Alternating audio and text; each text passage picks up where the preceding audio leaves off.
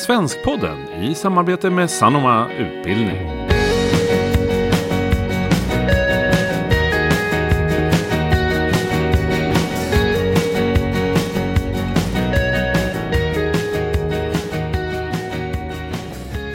Hej och varmt välkomna till Svenskpodden som ägnar det här avsnittet åt hur man kan arbeta med film i svenskundervisningen. Och det kommer även att handla en del om läsning av skönlitteratur. Välkommen säger jag också till min gäst Simon Vespo. Tack så mycket. Och vi sitter nu i ett rum på Linköpings universitet där du är doktorand. Vad är det du forskar om? Ja, jag forskar om gymnasieungdomars tolkningar eller meningsskapande om skönlitteratur och film i svenskämnet. Och jag har utfört några studier i en experimentellt inspirerad design där elevgrupper får läsa en novell, se en film eller göra båda och därefter skriva om det de har tagit del av. Spännande! Och i styrdokumenten i svenska så står det att undervisningen ska behandla film och andra medier. Vi ska ju prata en del om film nu då, men jag tänker, men vilka är de här andra medierna? Det är en intressant fråga som jag har pratat mycket med, med studenter om. Ehm, Jag brukar eh, ta fasta på att de artikulerar filmen. Att det, det antyder att filmen har en särställning. Att den kanske är på det andra trappsteget efter skönlitteraturen i svenskämnet. Men jag var i andra medier och här kan man ju snurra till det rejält och börja prata om vad är ett medium egentligen. Mm. Det är ju väldigt snurrigt idag och särskilt om man går till sån här teoretisk litteratur om det. Men om jag vore svensklärare kanske jag skulle eh, titta på detta med YouTube och Twitter, sociala medier i stort. Alltså det är ju gigantiska fenomen för ungdomar idag och de funkar med andra modaliteter, alltså andra sätt att kommunicera med text, bild, rörelse, ljud, färg och så vidare. Och som svensklärare skulle man då kunna fördjupa elevernas förståelse eh, av de här andra medierna, om man får säga så. Och det, där tänker jag att en, en lärare har eh, kanske kan bidra med teoretiska begrepp eh, och ge alternativa förståelser. Men det är också så att ungdomar har ju en intuitiv och praktisk förståelse av sociala medier idag som är eh, väldigt djup. Alltså de, de, eh, den kan överstiga det som läraren har. Eh, Så en, en del av de problem som vi eh, kan ta fram med sociala medier, de har unga människor redan löst. Eh, medan vi har varit upptagna med att skriva forskningsansökningar. Mm. Men jag tänker det finns en viktig demokratisk poäng att förstå hur de här eh, medierna fungerar eftersom de får allt starkare politisk relevans Mm. i det politiska samtalet. Så att vi kanske borde ägna mer tid åt att studera hur Hanif Bali konstruerar sina tweets och eh, sin lobbying eller sin, sitt opinionsbildande än att studera hur man skriver en klassisk debattartikel. Ja, det är intressant. Precis. För det så, det, demokratin har ju verkligen påverkats in i eh, sitt innersta väsen av de här sociala medierna. Så det tänker jag är en viktig sak för svenskämnet att eh, gripa tag i och skaffa sig begrepp för och ja, utveckla sin verksamhet Mm. kring. Spännande. Det låter som ett ämne för en, för en annan podd helt enkelt. Ja, det är det verkligen. Ja. Eh, men film då, som Ja. vi huvudsakligen ska prata om idag. Många av de romaner som vi läser i svensk undervisningen blir ju filmatiserade förr eller senare. Har du några tankar kring hur, hur lärare kan använda sig av filmatiseringar, eller adaptioner då, som det också kallas, i undervisningen? Mm. Också en jättestor och svår fråga. Ehm, men en första eh, punkt skulle kunna vara att man inte likställer roman och film. Att eh, man, man respekterar att det är två konstverk och att det är två eh, berättelser som är berättade på ett snarlikt sätt.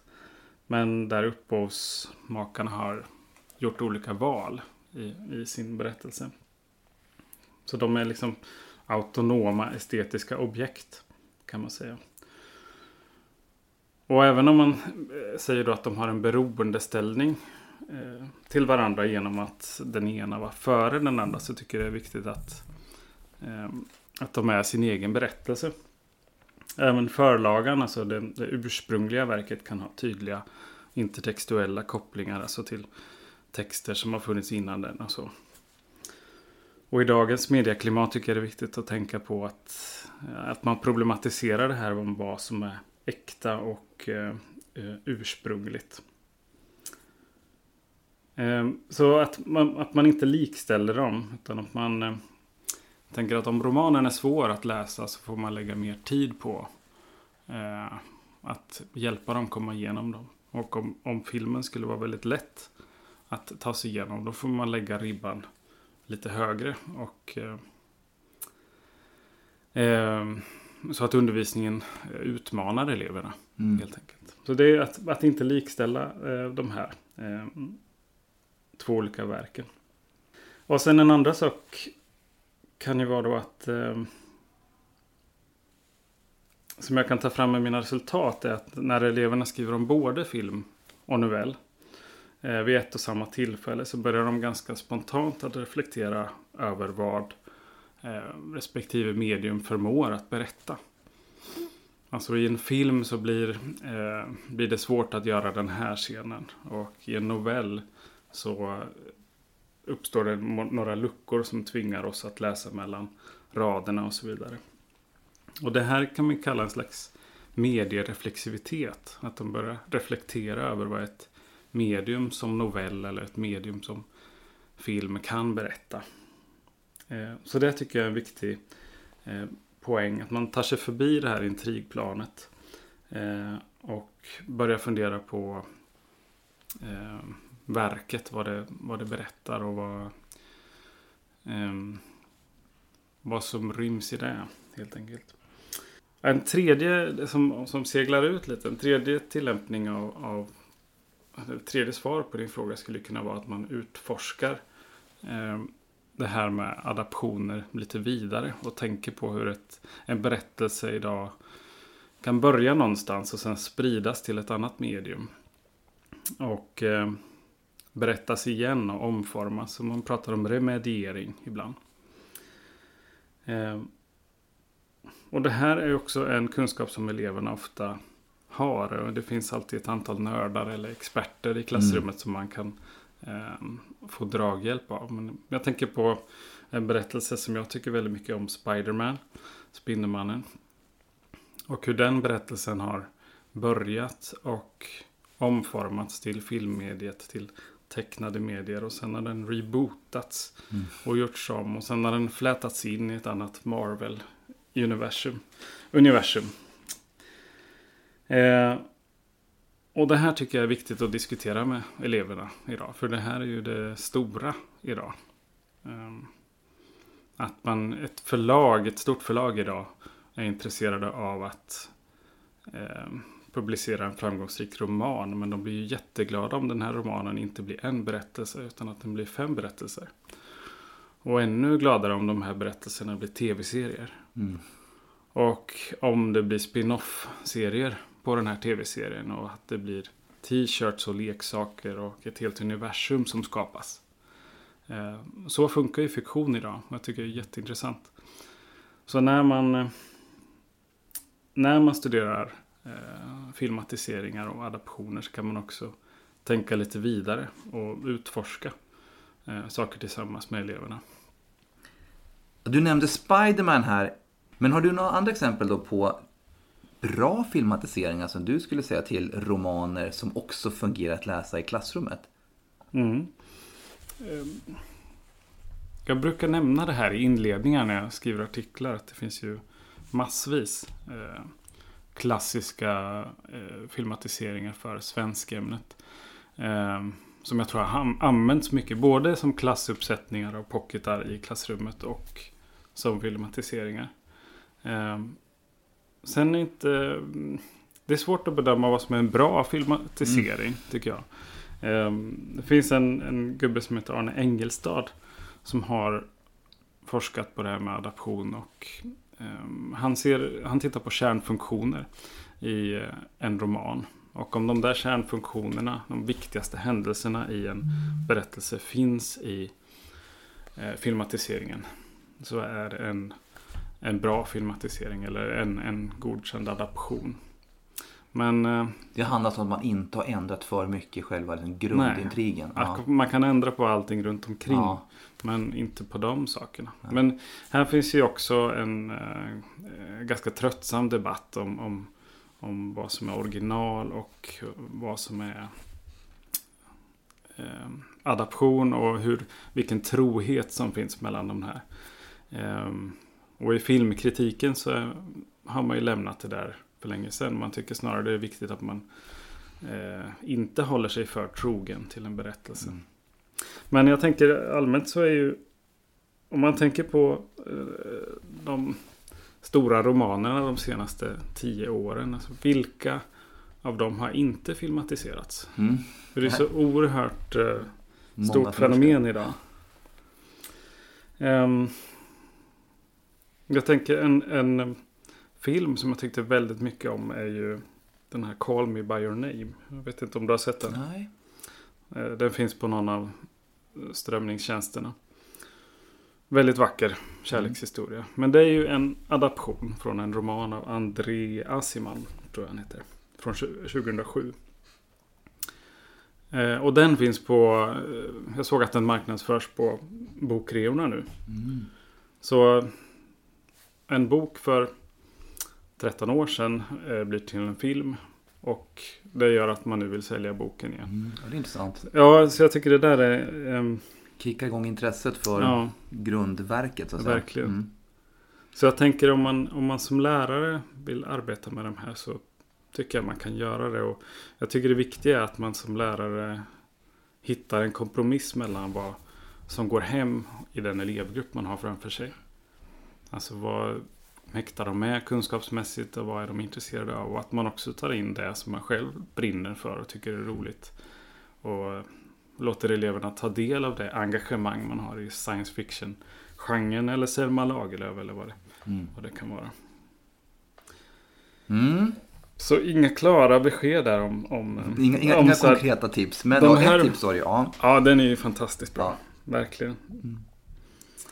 Men vi ska ju prata om en filmatisering nu som du har eh, tittat närmare på, då, nämligen Hjalmar Söderbergs novell Pälsen. Mm. För du har skrivit en artikel som bygger på resultatet då från analyser som du har gjort av det empiriska material som du håller på att samla in. Mm.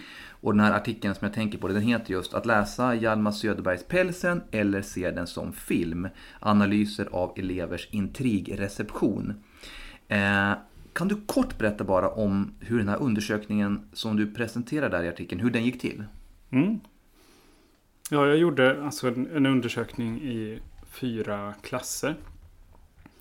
Eh, där eleverna fick läsa den här novellen och eh, en annan klass fick eh, se filmen. Eh, och två klasser fick ta del av båda. Och så. Men de eh, studierna har jag inte med i den här artikeln. Eh, utan det är främst den jämförande komparativa, komparativa aspekten. Eh, som jag tagit upp. Och de har fått svara på en öppet hållen instruktion. Där de fått skriva om några saker de lägger märke till i en utförlig text. Och jag har uppmuntrat dem att skriva om begrepp som de har använt sig av i svenskämnet.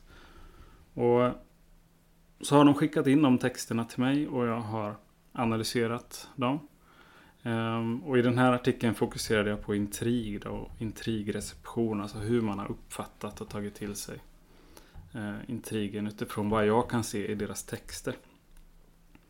Och där använder jag då det här kärnfunktionsbegreppet. Alltså vilka...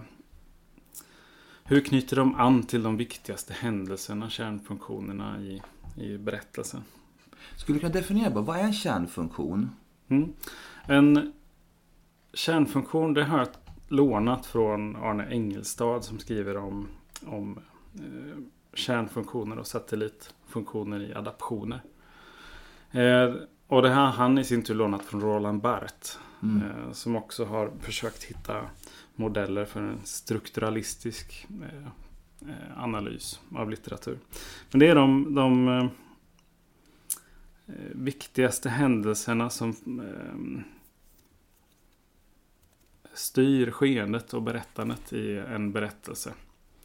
Eh, och utan dem så ehm, ehm, skulle handlingen farit åt ett helt annat håll. Mm. Helt enkelt. De funkar som gångjärn för berättelsen. Och man kan ta ett exempel då om, om du skulle skriva en novell om en tjuv som eh, har, har brutit sig in i ett hus. Och eh, medan han är där inne så ringer telefonen. Och då kan då tjuven välja om man ska lyfta telefonen och svara. Eller om man inte ska göra det. Och beroende på vad som sker där så... ehm, Så bildar det en kärnfunktion i berättelsen. Ja. ja. Oavsett om man lyfter eller inte. Verkligen. Så kommer det, ja, precis. Om han lyfter Mm. telefonen så startar en ny kedja av händelser helt enkelt.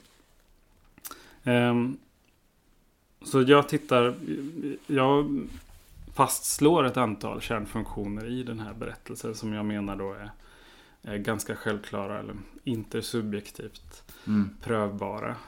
Och eh, tittar på hur eleverna knyter an till dem och jämför dem mellan film och novell. Mm. Och det jag sett är att de eleverna från filmgruppen anknyter mer till eh, Kärnfunktioner kärnfunktionerna. Just det. Spännande. Jag tänker först, vilka fem kärnfunktioner identifierar du i pälsen? Mm. De kärnfunktioner som jag ser är, har jag kallat pengar, olycka, päls, förväxling och tack slash död. Och det utgår då från att skälet till att huvudpersonen är ute och går, Dr. Henk, är att han har brist på pengar så han behöver låna pengar av, av sin vän. Men på vägen dit så råkar han ut för en olycka.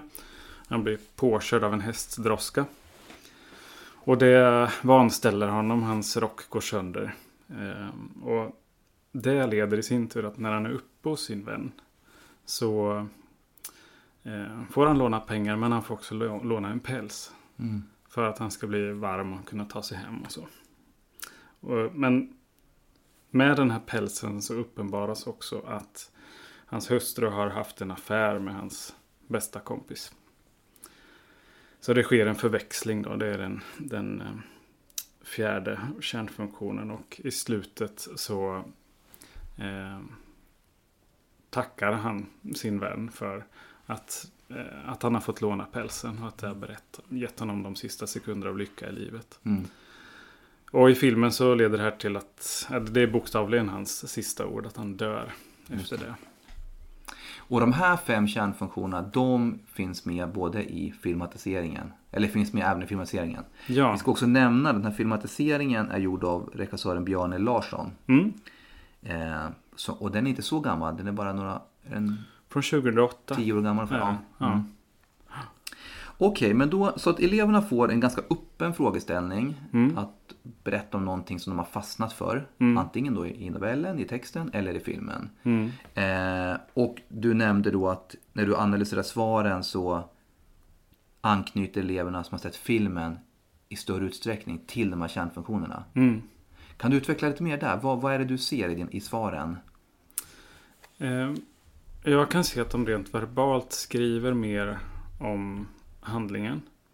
Eh, intrigen i berättelsen.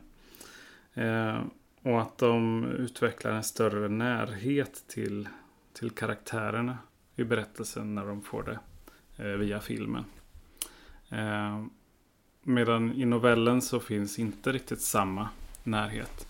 Eh, och dessutom så leder eh, novell, novellgruppens tolkningar eh, i lite olika riktningar. Så en del förstår inte riktigt eh, vad som händer där i tamburen, att det sker en förväxling. Och det gör att de skapar en annan berättelse. Där eh, Dr. Henk är en karaktär som får skylla sig själv lite. Han är gnällig. Mm. Eh, och han är bitter. Eh, medan hans vän är snäll. Och rik. pälsen och... Och ja. hjälpsam. Ja.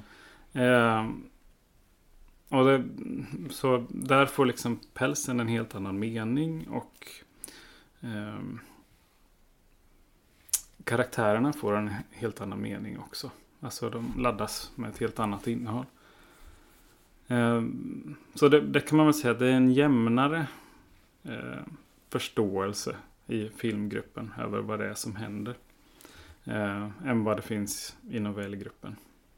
Men sen har jag också exempel som visar på att det inte är självklart att de elever som har sett film har förstått vad som sker där i tamburen heller.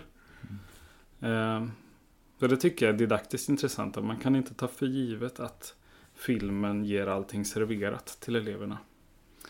Som Utan, kanske är en vanlig föreställning att filmen... Ja, ja. Precis, jag får många sådana floskler i huvudet. Eller när folk säger någonting om film och skönlitteratur då lägger jag det ofta på minnet och börjar grubbla över det. Som det här med att när man ser en film så får man tolkningen serverad. Mm. Um, som att den inte erbjuder någon utmaning för elevernas meningsskapande. Och det, sånt där eh, skapar ett himla brus i mitt huvud och det här mm. måste jag skriva ut. Och utreda ordentligt i framtiden. Mm. Men, men uppe, ska jag säga att de här eleverna, när de har sett filmen eller har läst eh, novellen så har de inte pratat om det. Utan de får uppgiften ganska direkt mm. efter. Ja, precis. Precis. Ja. Men då har de uppenbarligen, de missar mer saker, eller har svårare att läsa mellan raderna om man så vill, i texten. Mm. Det kan man säga. Um, de har, eh, vissa av eleverna har problem med att se det och förstå vad det är som sker. Mm. Um, och det, det, är väl lite ett oväntat resultat. Eller jag förväntade mig inte det resultatet. Men jag kan också se att eleverna som ser film i väldigt hög grad läser mellan raderna. Och skriver i sina texter fram vad karaktärerna tänker och känner och vilka, vilka motiv de har. Um, så det, det, tycker jag är didaktiskt intressant också att ta fasta på. Mm. Um, hur vi, det, det, säger någonting om hur vi skapar mening från, från film helt mm. enkelt. Vad drar du för slutsatser då kring det att det är att de ändå har lättare att, eh, de flesta har ändå lättare att förstå handlingen och förstå det som kanske inte är helt uttryckt när de ser filmen och läser novellen. Eh, mm. Elever är mer van att se film än mm. att läsa texter. Är det liksom en rimlig slutsats? Mm. Finns det annat som, du, som man kan tänka när man ska förstå det? Ja, man kan säga att vi har rört vid det tidigare tror jag också. Men att när man läser skönlitteratur och särskilt äldre skönlitteratur med elever så måste man gå långsamt fram. Mm. Och göra det gemensamt med eleverna och eh, göra det långsamt och inte ta för givet att de snappar upp saker. För de läser inte i samma utsträckning på fritiden som de Nej. har gjort innan. Och där har jag eh, tagit fram en del material eh, som jag inte har analyserat än. Men en hypotes är ju det att eh, eleverna är vana vid filmmediet och eh, har eh, mer av en intuitiv förståelse och vet hur det berättandet fungerar. Mm. För att de ska kunna ta fram mer om vad det är som sägs. Um, mm.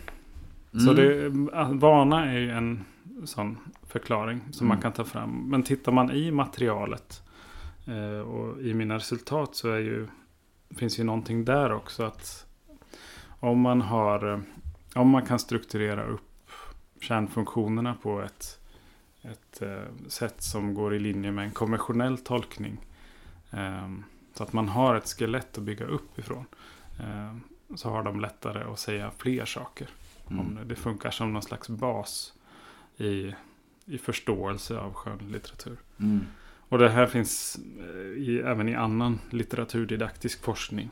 Att, eh, att se handlingen eller intrigen är en, eh, på ett slags basplan för förståelse.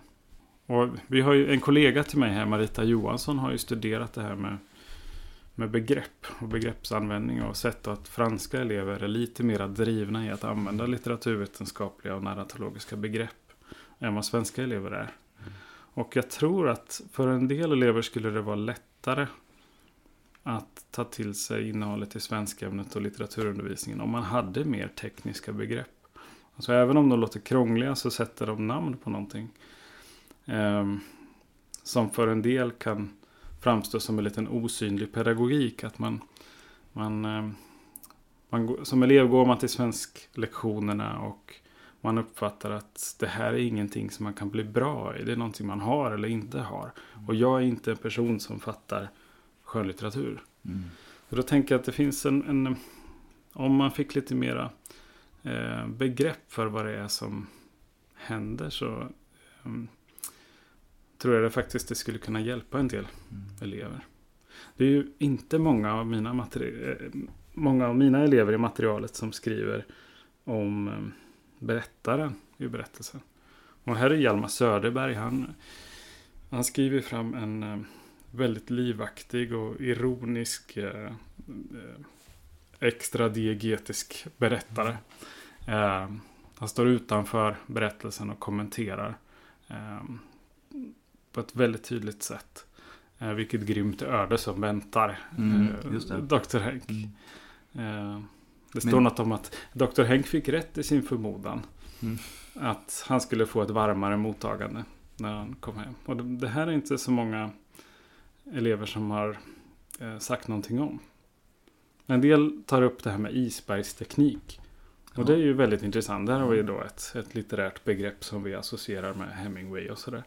Men eh, eh, annars så finns det inte många begrepp. Varken i filmgrupp eller novellgrupp som... som eh, Som de spontant använder. nej. Och visst är det så att du också i din uppgiftsformulering så uppmuntrar du dem att använda begrepp som de har stött Ja. på i svenskundervisningen? Precis. Jag ska se vad... Jag skrev ner den här för... Ifall du skulle fråga. Mm. Ja, jag skriver så här ungefär. Att du har nu läst novellen Pälsen. Eh, skriv ner i en utförlig och sammanhängande text tre saker som du lägger märke till i läsningen. Och anknyt gärna till sådana begrepp som du använder i svensk undervisningen. Och så har jag justerat den där för, för varje förutsättning. Då, alltså att jag bytt ut mot film eller Mm. du har nu läst novellen Pälsen och sett filmen. Pälsen och så vidare. Innan jag ställer min sista fråga, om man vill läsa din artikel, hur hittar man den då? Då kan man gå in i något som kallas för Diva-portalen. Och så kan man eh, söka på mitt namn där. Och då kommer man till två artiklar som handlar om det här. Den ena var ett pilotprojekt. Eh, och den andra är det material som jag samlat in nu. Eh, så jag verkar inom ett forskningssammanhang som heter Svenska med didaktisk inriktning. SMDI. Så där kan man googla också. Så kommer man fram till den konferensvolymen där den finns med. Bra. Eh, då tänker jag så här, för jag har ju pratat nu om eleverna reflekterar över intrigen, dels då i en novell och dels i en filmatisering av en novell. Eh, så min sista fråga egentligen, tycker du att finns det en risk att den film då som, som vi använder i svenska undervisningen är just liksom i filmatiseringar i hög grad? Och att de uppgifter som eleverna får då eh, ofta kanske handlar om att jämföra boken med filmen och sådär. Och att vi alltså inte använder film i sin egen rätt tycker jag. Eller, eller är det, om det nu är så, att det är mest filmatisering och det är den typen av uppgifter, är det liksom inget problem som du ser det? Mm. Ja, det första du sa det tycker jag är, är fortfarande ett problem. Det här med att man... Filmen förse, förtjänar att analyseras som en autonom konstform. Och det här har skrivits i, i avhandlingar ett par gånger redan. Men jag tror fortfarande att det är så att man, man kan göra mer med filmen och att man kan studera filmen i sin egen rätt. Ehm, där finns det mycket att utveckla och mycket att vinna. Eh, tror jag. Ehm, med det sagt så måste jag säga att det finns säkert många lärare där ute som är väldigt duktiga på detta också. Som brinner för det och som utvecklar den här eh, filmanalysen i svenskämnet. Och sen om den här analysen hamnar på filmatiseringar eller eh, något som inte har någon uppenbar förlaga. Det spelar inte så stor roll tycker jag. Utan det viktiga är vad, att man har tydliga mål med det man ska göra och att man inte tar det som en aktivitet som man slänger in när man måste ha vikarie. Nej. Till exempel. Utan att eh, man tar eh, filmen och filmvetenskapen in i svensk, eh, svenskämnet. Eh, och utvecklar elevernas tolkningar av den. Eh, jag tänker att ett vanligt begrepp är att man, eller ett vanligt sätt att göra är att man jämför vad som händer i de olika versionerna. Att, Mm. ja, i, I den här versionen så blir Dr. Henk påkörd av en droska och i den här versionen så blir han inte det. Mm. Och det är egentligen inte så intressant utan snarare då den bakomliggande frågan. Alltså varför gjorde man den scenen så? Och eh, varför filmas det här i dag, i, eh, under kvällstid när det är mörkt?